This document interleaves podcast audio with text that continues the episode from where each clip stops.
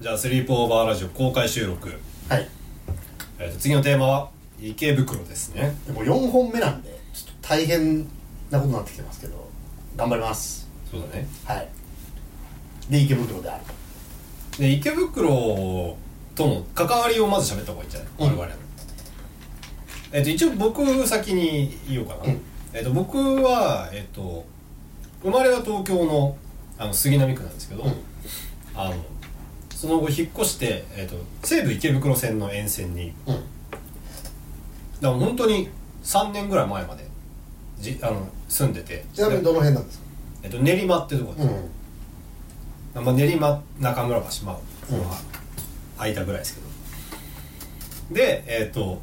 まあ、つまりあの一番早く家から行ける都心ということでなんかそんなに僕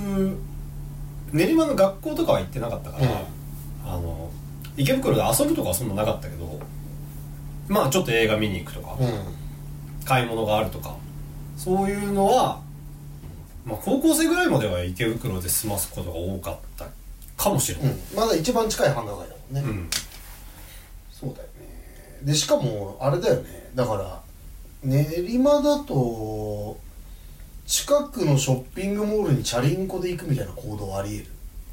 えっとね練馬はねちょっとねちょ距離が微妙でねそもそもね池袋にチャリで行くがあるのよ得るああ、いやだから30分ぐらい、らいかければママチャリでも行けるから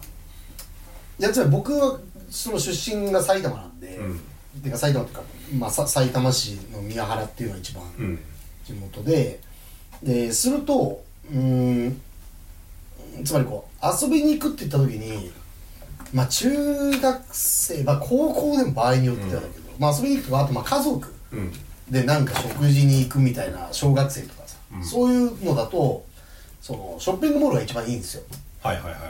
いでいわゆるあのシネコンがあるタイプの、うんほんと郊外型の大きいモールがなんかあったんで、そのつまりそれが一番手手前のなんか都市って言わないよねあれなんなんて言うんだろうねまあ消費行動としか言う、まあだからターミナル駅でもないけどそういやでもないんだよだって国道パチコーンってうんういんうとこだからね、でまあそれよりもうちょっとやるかってなるとてかまあもっとレジャー感を上げたあそうそ週末うそうそっうてことよねでするとうーんだガチ地元の宮原駅っていうのは一応あるんだけど、うんこれはまあ商店街、まあ、一応あるんだけど、うんまあ、結構マニアックっていうかなんかつまりね何も店がないわけじゃないからちょっと言葉にするのは難しいんだけどまあでもなんかつまりある種特色があるとこは多いっ少してことね少し香ってるでだけどまあこれは基本的にはどうでもよくてつまりなんかファミリーが週末行くようなとこはあんまないってことねないでなんでまあすると大宮になりますとはいはいはいでまあ大宮駅はまあ当然つつまり、まあ、ターミナル駅っていうかね、うんすごいいっぱい人が乗り降りして駅ビルがありなんちゃらかんちゃらっていう感じなんで、うんまあ、次の選択肢として大宮になりますとはいはいはいだからまあデートとかねそういう時にまずあ大宮っていうのがあって、なるほでそれよりさらに行くとなると、えー埼京線あるいは、えー、と湘南新宿ラインうんとかで、えー池袋新宿渋谷みたいな感じの、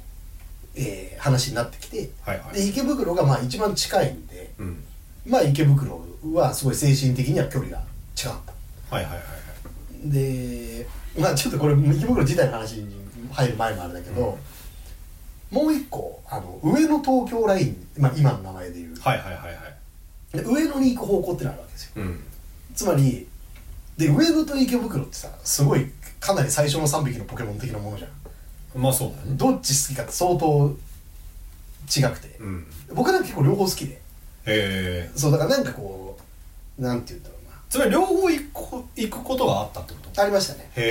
えだから全然違うねその時点で結構違ううんてかだってこの2つをさつまりいいけるって思わないじゃんそうだそれねかなり不思議な発想ですよ、うんでこれだからた大宮のなんか地盤っていうか、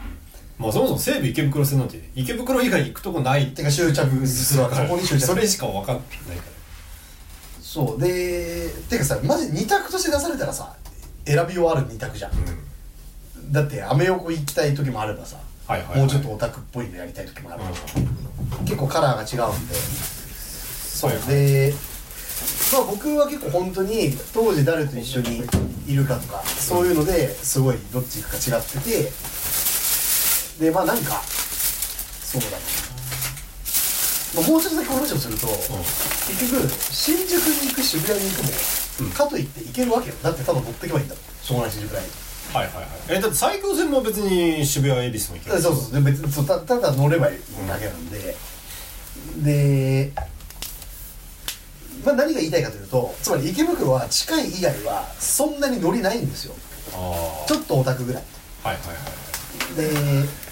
なんかおおしゃれた感じだったら渋谷行けばいいだろうし、単になんかごみなんかぐちゃぐちゃにしい一番ぐちゃぐちゃしてるのがいいんだったら新宿うん行けばいいじゃん、繁華街行きたいんだったらみたいな感じででなんか結構捉えどころがない、なるほどね、うん、がしかし大宮よりはもうちょっといいかなみたいなはいはいはいそれも怪しいんだよねそうそうそうあーまあそういう感じで捉えてましたなるほどね、できっかけっつうか最初はその感じ、池袋との、まあ、付き合いというか、とかファーストインプレッションああ、うんまあだからそれで言ったらだから僕だから池袋行く前に、小学校の頃にだからあの池袋ウエストゲートパークっていうドラマを見て、それ重要ですねそうやもちろんつまり同世代なんで私もすごい初見のそうで引っ越した先は西武池袋線で書いてあるおあの池袋やってつまりなんか聖地巡礼的な発想が最初に来てるわけえカラーギャングどこみたいな そうそうそうでで最初、うん引っ越してすぐね多分チャリで行ったの中学生うんそうで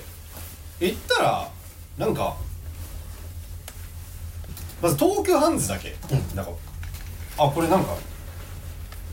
なんかできるとこだって思ってうん入ったけど、なんかそれ以外何も分からずに、うんあのチャリでとぼとぼ帰ってって、でそれ以降ほとんど池袋については更新されなかったっていう、なんかカラーギャングがここら辺にいそうだなとか思うよ池袋って分かりづらいよね分かりづらいなんか渋谷の方が分かりやすくないそうだねつまりさお大嘘なんだけどなんとなくセンター街とかさ、うんなんかいるかもしれなさ子供だったら感じるじゃん、うんなんかごちゃっとはしてるかそらうさだね僕はだからウエストゲートパークはうーん俺でもなんかウエストゲートパーク接種した時はもうなんかもう池袋知ってたでしょそうつまりああいう都市の物語っていうのはあそれはさめちゃめちゃ早熟だね誇張してるからみ たいないやいやでもさ別につまりさなんかバッドホップが川崎にいるからって川崎のやつが全員薬やって大変なことになってるとは思わないじゃないいやそうでうも感じでもさすがに俺面白いんじゃないかと思ってたよ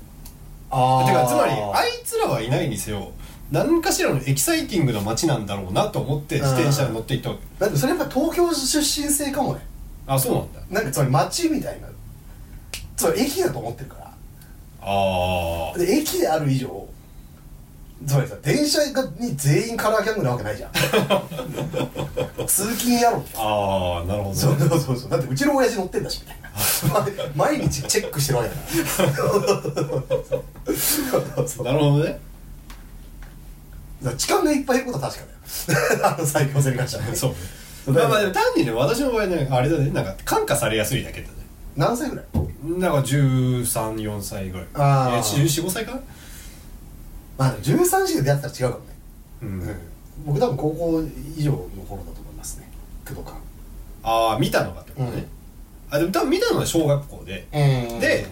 引っ越したのがその時だからあこれがあれかっつってでも怖いみたいになんだよねどっちかっていうといや多分怖かったと思うよだからラブホガイとか初めて見たのは池袋ああなるほどねそうだから友達だからちっちゃい頃から友達でラブホの経営してるうん家とかあったけど、あのラブホとか風俗系の事務所とか子供の頃から行ったことあったけど、うんあのラブホ外は行ったことなかったもう子供の頃から事務そのラボとその事務所行ったことあるとも草だかあのこ高円寺のあの風俗がいっぱいあるとか、らうんなるほどねだから僕はでもまあそうだなでもなんか大宮とノリ似てんなみたいな思ったんだよねへえあのなんかこ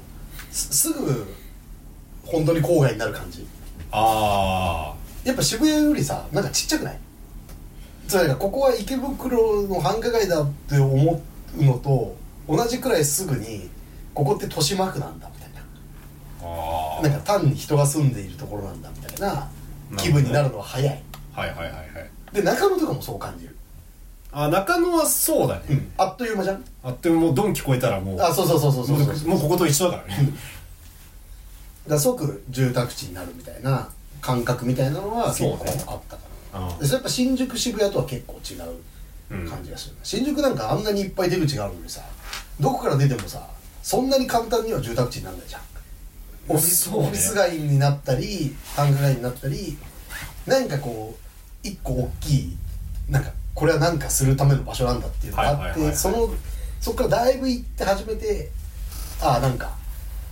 単なる人間たちねってなるなるほどねだからそんな規模感の差みたいなのは感じるなはいはいはいうん、だって商業施設がさやっぱりどどどこから出てもあるじゃん新宿はそうだねやっぱ池袋はそこまでではないよねうん、あでもやっぱそうだからさっき東急ハンズって言ったけどだから結構驚愕したのは東急ハンズがなくなったってことで、うんうんやっぱなんか俺最初東急ハンズ以外結局池袋何も分かんなかったの、うんまあだから東京ハンズと純駆動純駆動でも行ってないと思うな、でとにかくなんかでっかいなんかいろんなかカンカンやったりできるものが置いてある店みたいな感じで行ってたけどで今は全部ニトリになっちゃったからねそうですそうですでもニトリもすごいよねじゃあ大変ですよてか渋谷とかもだってあの東急ハンズがなくなってカインズになってみたいなさそうだよねなんかいろんなことが起きてますよ違うごめんい今のは違う東急ハンズ自体がカインズになったんだ買収されたんだなるほどねそうですつまりね本当にホームセンターになっちゃっそうこの世界自体がホームセンターです そうたなるほどねでそんな池袋ですが、うなんで取り上げたんでしょうえ君が言ってた あそうですかう、んまあ、僕側のうん意図はまあいろいろありますけど、まあ一番大きいのはなんかこううーんなんかちょっと重要になってきてるかなみたいまあそういう説はあるなはいか私はそう思っていて、はいはいはいい、でいくつかまあ文明があって、うんう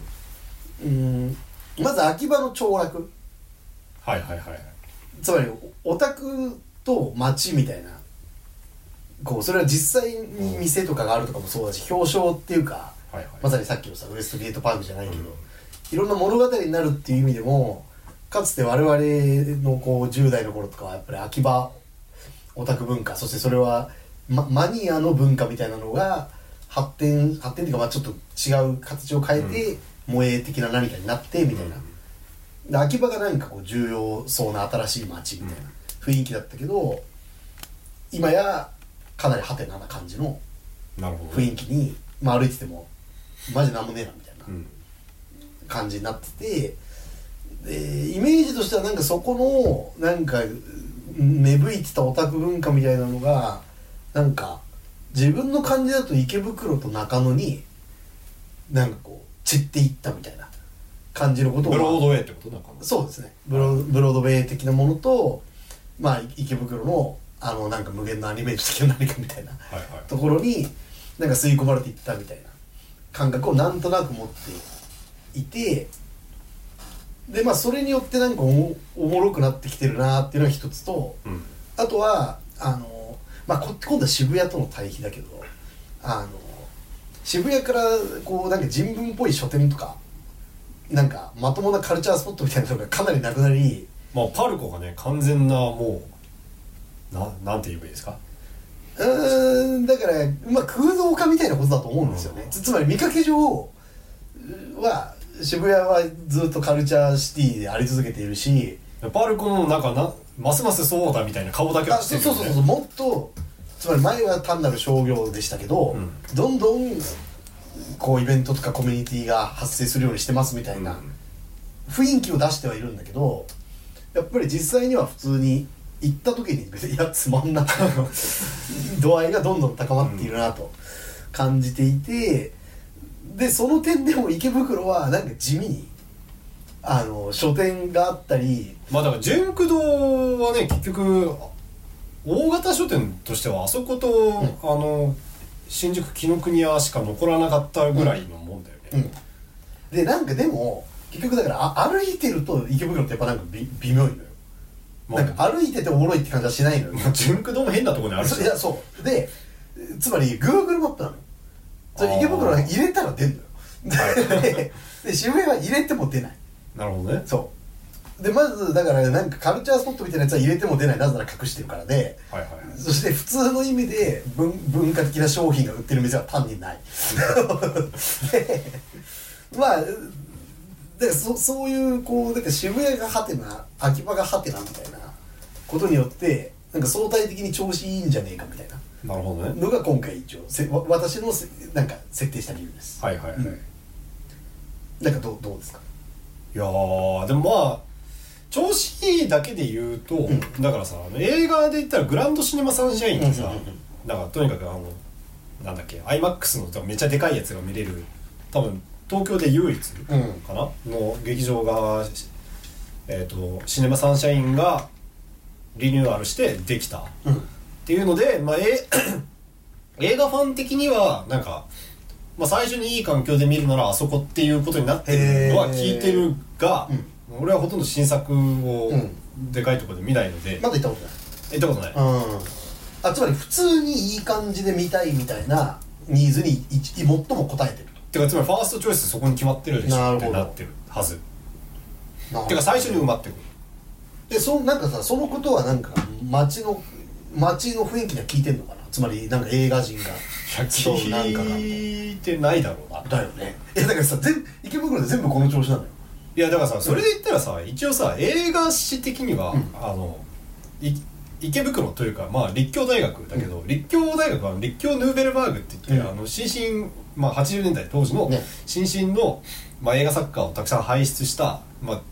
町ではあるんだよ、ね、僕あの文脈って全然わかんないんだけどなうんなんで立教にそういう文化的な人がいい蓮見がいたからあ蓮見ながるほどね蓮見が、えっと立教で教えててなるほどねですごい恫喝のような授業についてきたあのやつらがあ怖かったっていうあれなんだいやなんかすごいらしいよねななんだっけな、まあとにかくなんかな何か見たことある人はいますかあーはいだからあじゃあここに人間はいないということですねみたいなことをあ永遠に知識マウントすそう るそうそうそうそうそうなるほどでだってね年何本あの100本だっけ100本じゃ少ないと思うけどなるほどねってやつもなんかそういうのあるよねあのそうそう年間何本みたそいうなそうそうそうだだったりなんかなんかとに映像を見せてなんか感想を言わせてでその感想に対してのリアクションはないとかそういうまあよくないよくないことだねよく単純に言うよくない授業をしてる単純に言うとよくないそうなるほどねそうというわけででそういうのはあるにもかかわらずで今はグランドシーンの三振があるのよ、うんで別にこの2つがあっても別に映画文化があそこに根付いたという噂株にして聞かないいやなんか不思議ですよねつまりなんか像を結ばないんだよどうやってもうんつまりなんか要素はあるのに全体はないみたいな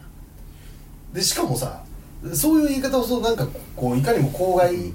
ぽい街っていうかさ、うんつまりモール的なものを浮かべるじゃん、うんそれぞれの店があっても、うん都市的なこうわい雑さとか空間っていうのは生じないみたいな、うんで別にさそういう話でもないじゃんだって実際そのさ大学があって、コミュニティからいろいろ出てきてるわけで、うん全然それショッピングモールでは起きないことじゃんそうだよねなんだけど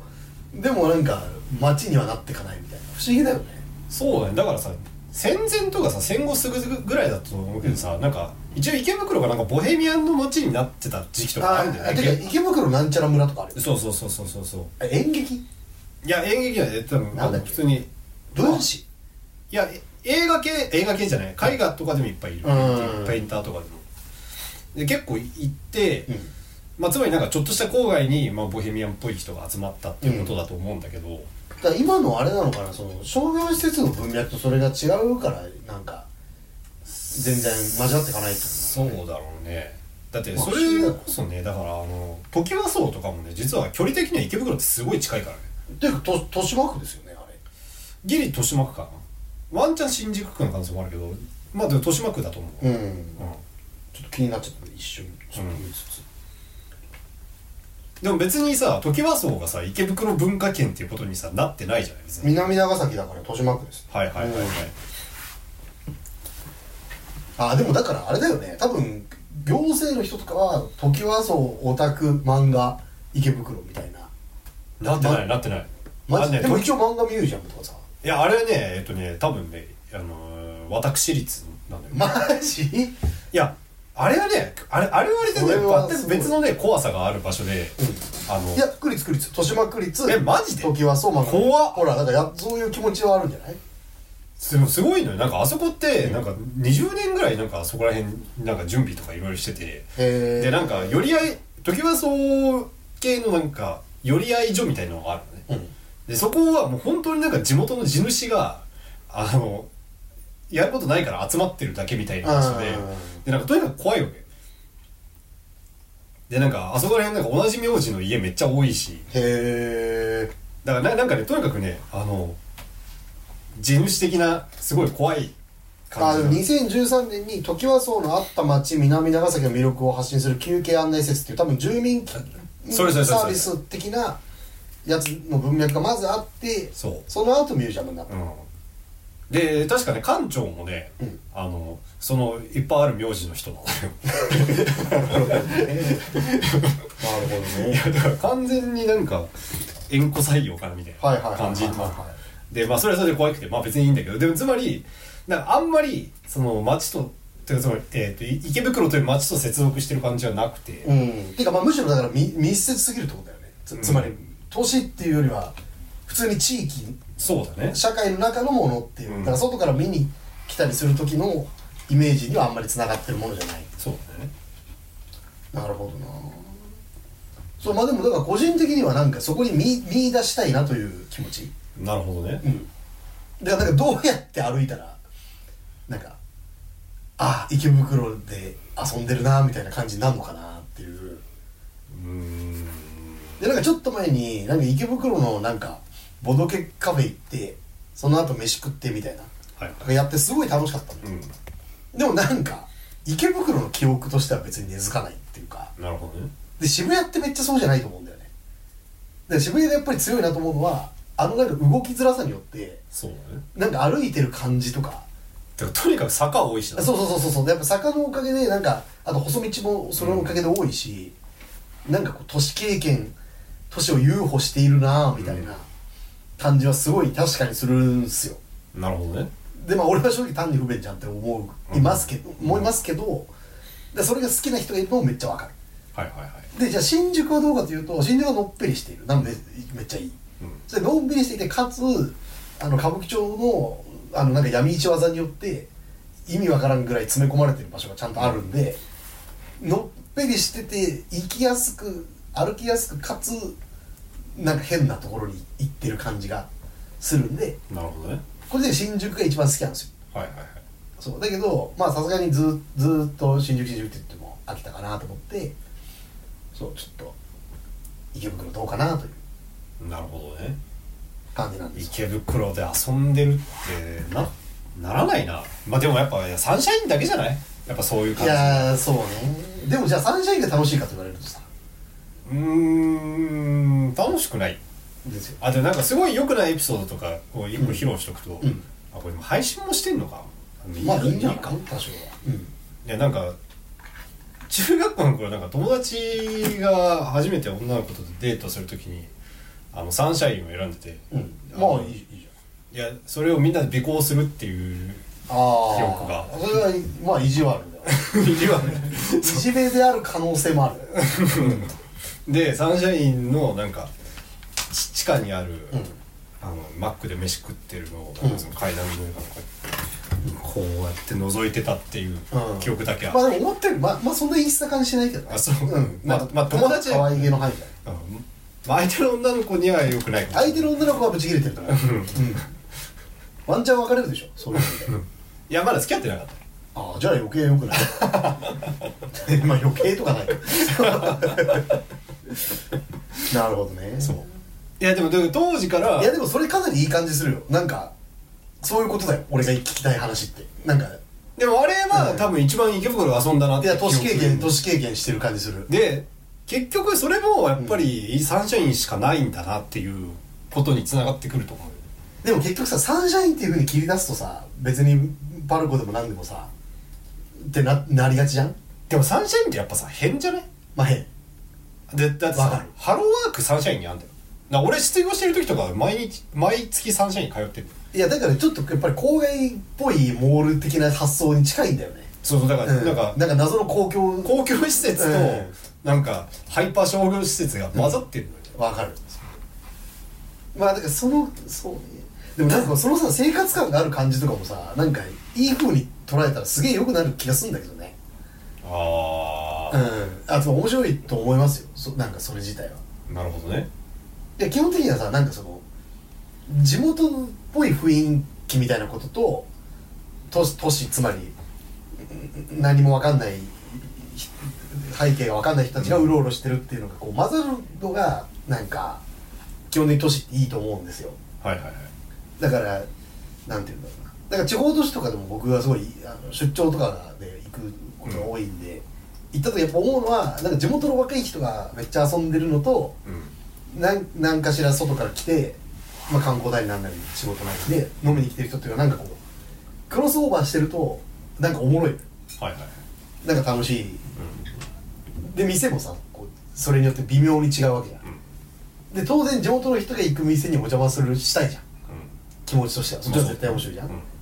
でもまあそうじゃないとそこである必要がないからそうそうそうそうそうそうででもこれがその完全に外の人いないとじゃあそれはなんか別にそれ人が住んでんだからそれ店もありますわなみたいな、うんでやっぱ外のやつともいいることによってうまくそのなんていうの一定の圧にさらされてる感じがやっぱりクオリティを作ったりなるほどおもろくなると思っててでも池袋ってそういう感じもしないんだよまあでも埼玉の人がいっぱい来てるでしょお仕事で来てる来たくて来てるのかは知らないけど来たくて来てるじゃないああでもなんか結局大学とかそっちにしかないからとかいう理由とかでもあるでしまあもちろん、ょうんもちろんいやでも遊びに行ってたけどね同級生とか、へえ週末池袋行ってたみたいな結構全然普通にありましたよなるほどねああだからそれこそうちの高校にえつまり西武線池袋大宮で僕の行ってた学校来るみたいな人とかもいたからへえ、池袋経由で通学とかありましたよそれめっちゃこうじゃんそうでもいやつまり埼玉のあの線線的にないのよまあ縦に移動できないそうそうそうそうそうそうてかあのひつまりよ横で分断されてるんで、はいはいつまり大宮とかと所沢とかで分断されてるはいみはいたはいいはいなのがあって、うんまあでもやっぱ話しても池袋は像は結ばないのかもう結んでないよ、まあそういうことだね、うんじゃあ今後に期待って ことだまあでもしょうがないよねないものはないかあらあ結ばないねいやでもいやでもワンチャンあると思うんだけどないやでも結局俺もサンシャインの記憶しかうん残ってないわでもなんかよくないよえそれ、えーそこまでは共有されてるえまず要素が揃ってることは確認できたじゃんうんそのなんかイメージをもう俺好きなのあだからなんかそのことをちゃんと言ってなかったかもしれないけど僕はすごい好きなの池袋がね、でなんかすごい好きなのは前はなんか単なるフェチだと思ってたんだけど、なんか意外と条件もいい感じになってきてるなみたいああなだから話したらなんかこうつまりこうこの瞬間になんか雑誌の特集みたいなものができるんじゃないかと思ったんだけど要素がどんどん発見されるだけで何のビジョンもなかったそうだ ねそしてまあそれが池袋っていう気もする、そうねだから僕だから短大とかもさだから東武東上線沿いの短大行ってたのね、うんだからあの飲むとなったら池袋が多かっめちゃくちゃ行ってるやんたいや今思い出したうんでも思い出さないと思い出せないぐらい覚えてないだからどこでもいい繁華街の一つとしてそうおかしいでな毎度ここじゃだから毎度店とか入ってあここじゃなくてよかったなって思って出てきてた毎回チェーンの居酒屋やってたいやそうねうんまあそうなるよねうまあそれも一つのまあ問題かもしれないがでもそうじゃない街なんか今ないよねでかいとこはね新宿にしろ渋谷にしろん、うね、ん、そうね、まあダメか考えても出ないかかんうん考えたって知らないんだからねじゃあリスナーの皆さんに池袋の楽しみ方募集あだからあれはあの中華料理とかは楽しいんだよ当時からうんいやわかるうん、だからあのまあまあだから全般的にね街の印象が薄くなってるというのはまあある、ね、コメントが来ましたそつまり都市イメージ全体が希薄になってるんではないかということですよね、ううんまあ、それはその通りだとは思うまあでもその中で池袋を検討してるんじゃないかというて提案をしてるわけねてかもっと言えばこの都市イメージが全てなくなってるわけだからガラガラポンなので、うんこの空席に池袋さん座ってくださいよとああ思ってるんですがどうやらまだ準備ができてない え豊島区って捉えたらどうですか目白ってこと分からんど他にどんな軍勢がいるんだろ目白、ん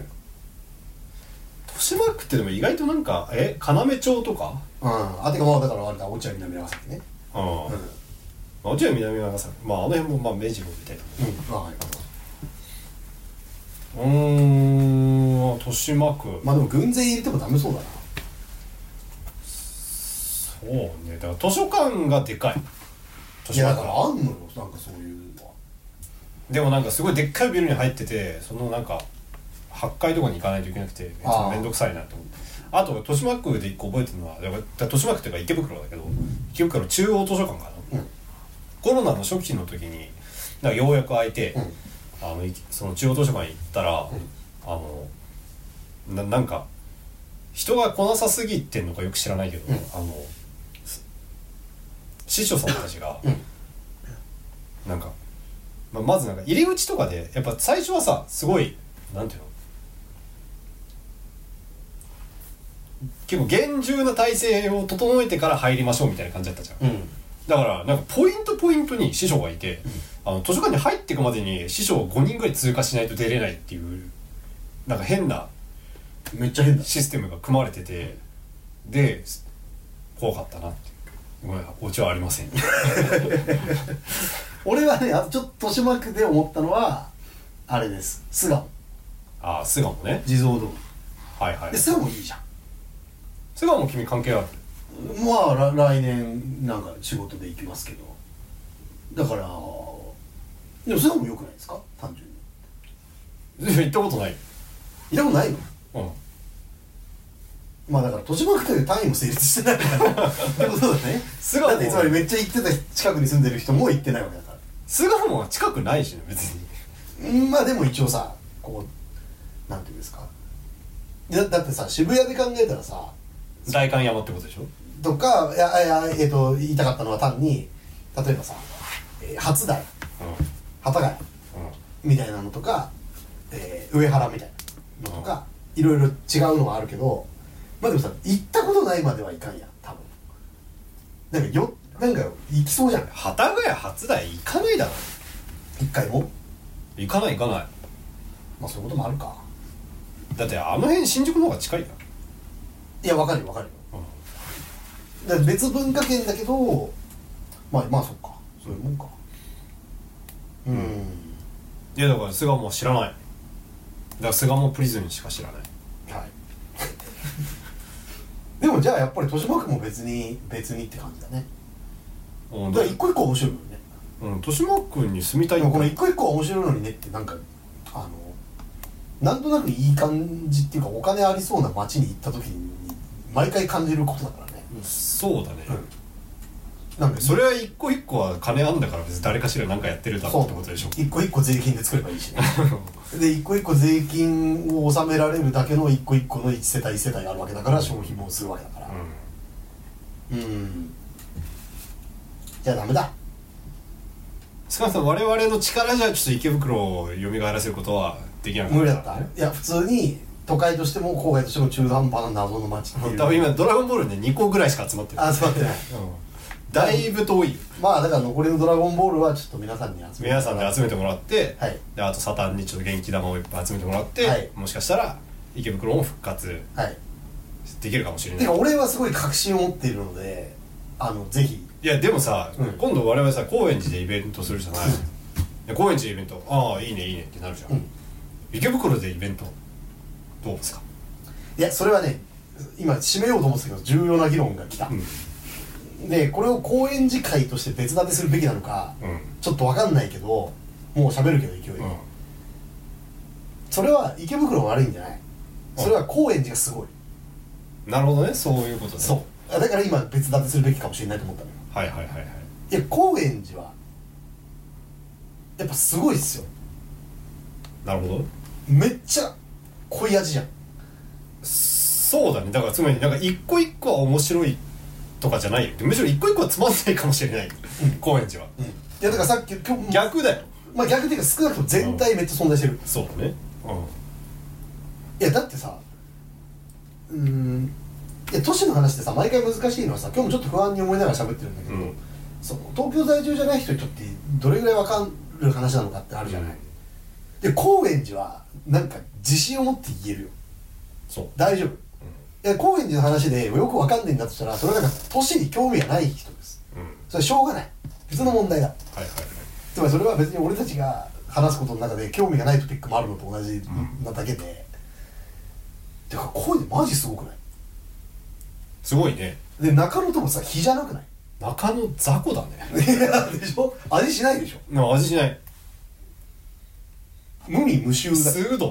いやそうだよねでなんなら渋谷とかと比較してもやっぱ高円寺の味の濃さすごいよいやだってやっぱ渋谷でイベントやる高円寺でイベントやるでこの条件しか出されないとすると、うん高円寺選ぶでしいや選ぶでしょょ、うんいやてかこうやりたいことと合ってるんだったら絶対高円寺にしますよ、ういやそうなんだよねまあだから高円寺会をやった方がいいのかもしれないん、そうねそれはでもちょっと今日じゃないなそうでもだから高円寺とか浅草とかってやっぱすごいんですよなるほどねめちゃくちゃ味するやんだからファーストフードなのよはいはいはい100%何なのか特定可能みたいな、はいはいはいそう1秒で何の味か分かるはいオニオンリングそうそうそうそうそうあてかまあつまりあのはいマックはいミスドみたいなこはいはいはいとあ匂いだけで分かるじゃうんでやっぱそれはすごいですよねんそうねだってしかもさそれ要素還元じゃないわけですよ、うんマックの匂いってさ別に何の匂いとかないじゃんうんたマまッにクの匂いなんだよ肉の匂いでもないし、まあ、しまあ強いて言うと油の匂いなまのあ香辛料と油の匂いだろうね、水もそうじゃん、水なんかドーナツ全部同じ味するそうだからそうねあだから僕がさっきから言ってるのは池袋が高円寺ぐらい味濃くなってほしいみたいな話ですなるほどねまあそれはわかるそうだから池袋の味濃くする方法を募集っていうのがさっき言ったことですそうねだから僕もさだからもうこれもちょっとねあの余談っぽくなっちゃうけど、うんあの僕ん家だから伊勢部池袋線沿いだったけど、んあの高円寺までは自転車で15分ぐらいで行けたのよ、なるほどねあの東京ってなんか縦移動あの南北の移動って結構あの自転車とか使わないと難しいから電車だとマジおかしいそうぜ最初は全然思い浮かばなかったんだけど、うんお高円寺ってめっちゃ近いやん、うんていうか池袋チャリで30分かけてたけど高円寺の方が全然近いやんってなって、うんで結局別に池袋がいい悪いじゃなくて高円寺に行くようになってたから、うまあそういうことなんだろんいや分かりやすいもんうねうんやっぱ分かるってことはもなんか目的とかいろいろ作りやすいもんそうねいやそうなんですよねいやうんまあ講演次会取ろうちょっと、そうね、うん、なんかやった方がいい気がするまあでも今はちょっとあの高円寺のネガとしての池袋から実は高円寺って結構すごかったなということまで分かったというはいで、えー、とそんなわけで、えー、と我々1月9日はいに高円寺高円寺のそうですグリーンアップルさんっていうお店ではいしかもこれも極めて公演時性の高い場所そうだね、うんうんでえっ、ともう一度、えー、と今度は、えー、とゲストをお呼びしてはい公開収録するというはいことになってますでゲストはちょっと疲れてきたのでちょっと列挙しますがライターの松本社会学者のレロ中村かすみ、えー、と書評家の永田のぞみさん、うんえー、と作家の海猫沢メロンさんをお呼びしてえっ、とまあこのラジオの、まあ、公開収録だけどまあなんていうかどっちかというとなんか我々が聞き手になる感じですよね、うこんな感じで持論を展開するという感じではなく、まあ、我々が今話を聞きたい人たちに来てもらうという感じですそしてジョージの今後のキャリアを考えていくそうジあョージのキャリアニートのキャリアあいえーあ一応ジョまあーそういうことですジわジョージサステナビリティって仮タイトルがついてて、はいますはいじゃあ皆さん来てくださいはーいじゃあ収録は一旦これではいありがとうございましたありがとうございました